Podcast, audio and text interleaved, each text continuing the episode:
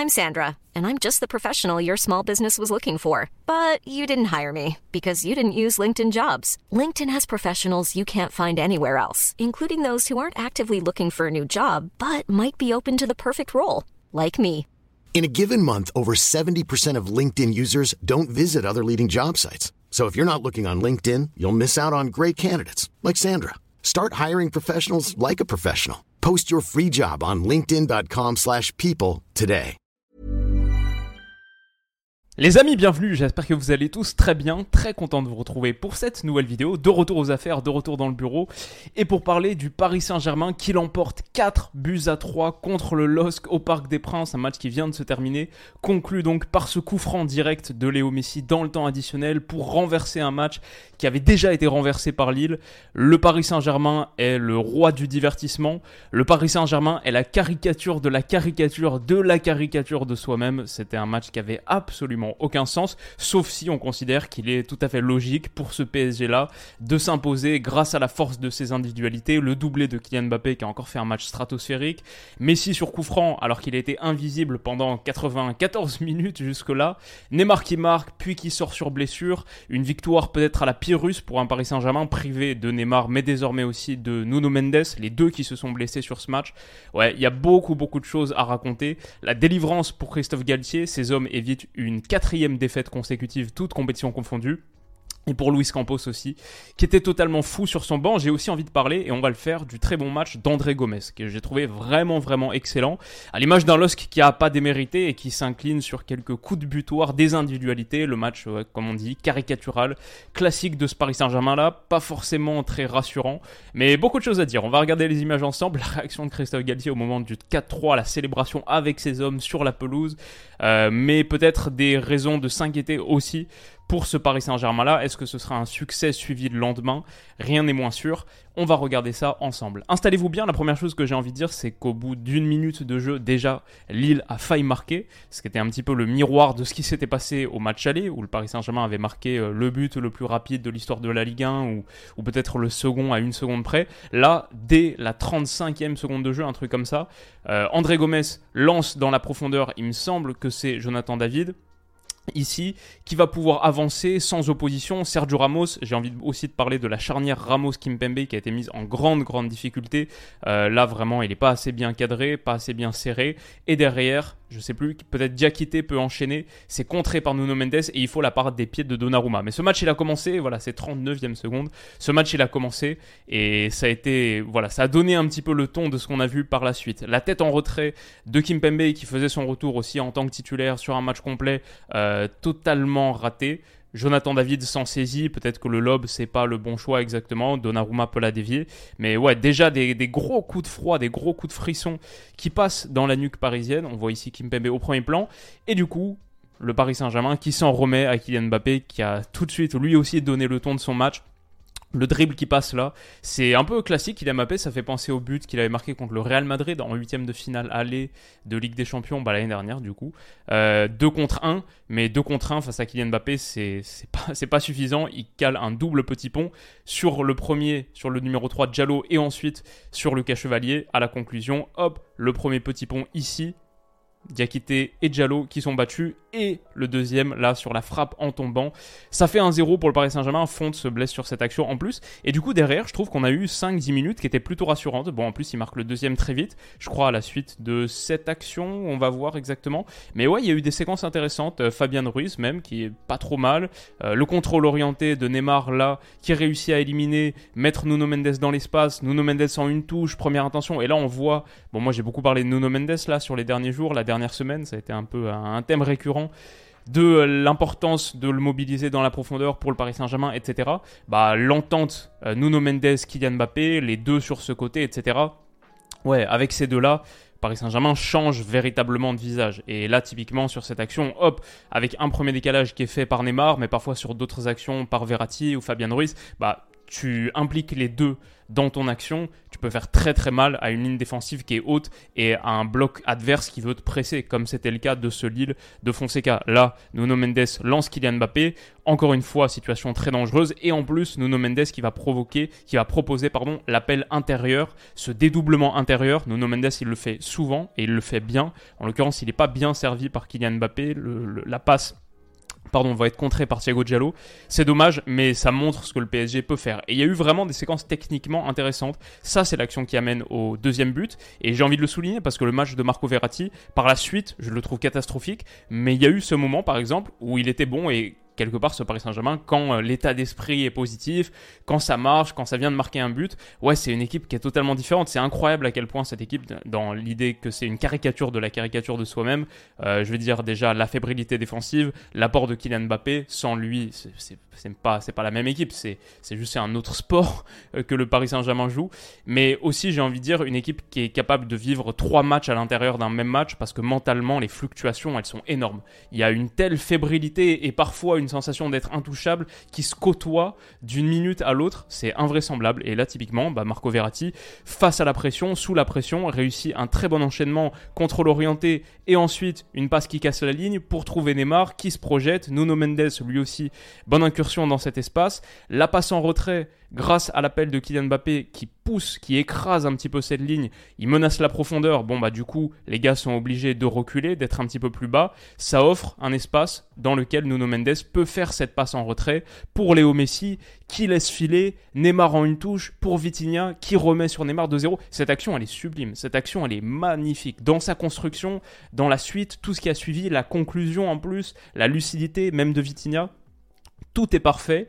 Et au bout de 16 minutes, 17 minutes de jeu, la 17e minute de jeu, le Paris Saint-Germain mène 2-0 avec quelques séquences de grande classe, individuelles, le but de Kylian Mbappé, collective comme celle-ci. Et on se dit ah ok bon ils, rebondissent, euh, ils se mettent à la hauteur du défi qu'ils sont en train de vivre, la difficulté de leur saison en ce moment. Et ouais Kylian Mbappé, Neymar sont en train de faire de grands matchs, ça va aller bien pour eux.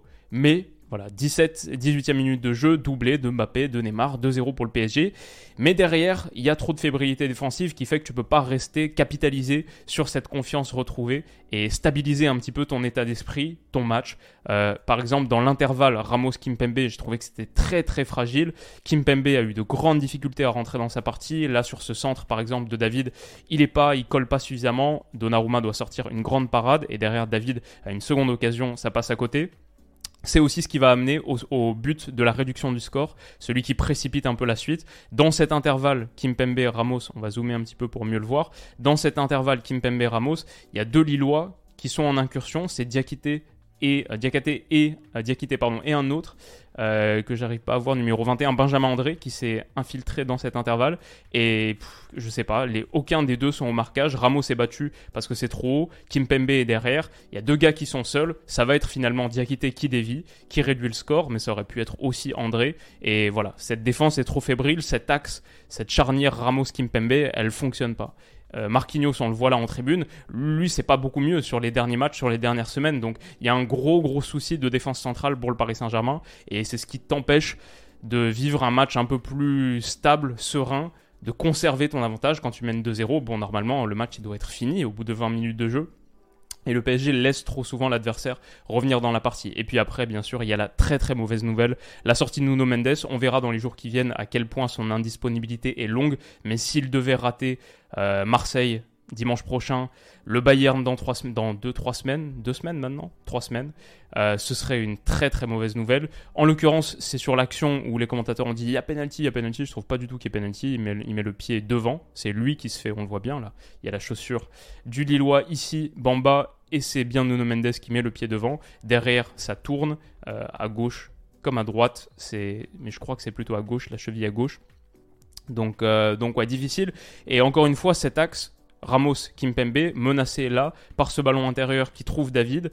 Euh, c'est surtout Ramos là qui est pas au contact, qui se fait avoir. Derrière, David peut enchaîner et il faut une superbe intervention de Kim Pembe qui là peut-être revient un petit peu dans son match, sort une. Mais bon, c'est parce que ça a craqué initialement, mais derrière euh, cette intervention là, il faut la saluer. Et moi j'ai vu ça, je me suis dit ok, ça c'est ça par contre c'est le grand Kim, le grand Kim Pembe qu'on connaît. Il est capable de gestes défensifs de très très grande classe. Ça c'était pas mal, mais quand même cet axe euh, très très friable, le fait de pouvoir trouver cette passe intérieure aussi facilement, même si bien sûr quand tu es en 7 plus 3, quand, en 7 plus 3 avec seulement 7 joueurs défensifs, comme c'est le cas là ici, on va le voir sur plein d'images, c'est plus difficile. Donc ouais, Kimpembe là qui s'est repris. Envie de souligner aussi pour le coup, pour une fois que ce diagramme est utile, les zones d'attaque référencées par Canal+, 48% à gauche, Mbappé, Nuno Mendes, ok. 43% dans l'axe, 9% seulement à droite. Messi a été vraiment invisible pendant 90 minutes. Aussi, il est très souvent resserré un peu plus dans l'axe parce que gaucher, attiré par les zones axiales, etc. Donc peut-être on le voyait quand même plus, comptabilisé plus dans ici. Mais du coup, euh, avec l'absence d'Akimi, Pembele, bon, il n'y avait rien, il n'y avait pas de combinaison Messi-Pembele. Je ne sais même pas si on les a vus échanger deux passes ensemble. Euh, un Paris Saint-Germain qui gravite énormément à gauche et trop, parce que là, la répartition, elle est assez criante. Donc voilà, sinon envie de parler bien sûr du grand match d'André Gomez. Euh, là, face à Verratti, encore une fois, le 7 plus 3, il est à souligner. Bappé, on le voit même pas sur l'image, je pense qu'il est là. Euh, Messi qui marche là, euh, Neymar qui est là. Même si lui, généralement, qu'on sent un petit peu plus d'effort défensif, là, il est très clairement derrière le ballon et il va jamais revenir devant. L'idée, même là, bon, il est encore en, en train de marcher, ok. Et André, trouve, André Gomez trouve une superbe passe intérieure. Vraiment, lui, il a été, euh, il a sorti un récital, mais c'est trop facile pour Lille de s'infiltrer dans ces zones. Cabella, bonne déviation. Je pense que c'est pour Bamba qui va enchaîner. Ramos revient bien mais il y a eu vraiment trop de facilité pour le LOSC d'infiltrer ce dernier tiers, cette zone. Ça, c'est quand même inquiétant sur ton jeu défensif, un peu protection de surface, jeu de position, face à une, équipe qui est, sur une phase de possession classique. Euh, Paris Saint-Germain se fait vraiment transpercer et ce milieu à 3, Vitinha, Verratti, Fabien Ruiz, qui était celui qui était aligné au départ, je trouve a pas du tout donné satisfaction sur le plan défensif. Ok, voilà grosso modo, on finit à la mi-temps, ça fait 2-1. Euh, retour des vestiaires, Neymar se blesse. Après Nuno Mendes, Neymar, quoi, le, en porte-manteau, là, André qui prend un petit peu la jambe et du coup, l'appui de Neymar, ça, ça fait mal, surtout quand on connaît ses problèmes de cheville. Lui risque de rater pas mal, pas mal de matchs. On le voit sortir sur civière en larmes. Ça, c'est un vrai, vrai coup dur pour le Paris Saint-Germain. Et l'entrée du Ekitike, qui lui aussi a été absolument transparent, c'est un peu inquiétant comme on le sait depuis un moment. Derrière, penalty pour Lille, euh, le match qui commence à sombrer, vraiment la catastrophe. Pour un petit tirage de maillot de Verratti, pour moi, il n'y a pas grand-chose, pas de quoi donner un penalty. Euh, mais c'est transformé par David, ça fait de partout. Christophe Galtier plongé en réflexion, ça devient de plus en plus difficile. Et derrière, voilà, encore une fois, sur un ballon qui est perdu là au milieu de terrain, sur un coup franc rapidement joué, vraiment erreur un peu flagrante, et ben André, André Gomez, dans un océan d'espace, peut se retourner tranquillement, il n'est pas attaqué.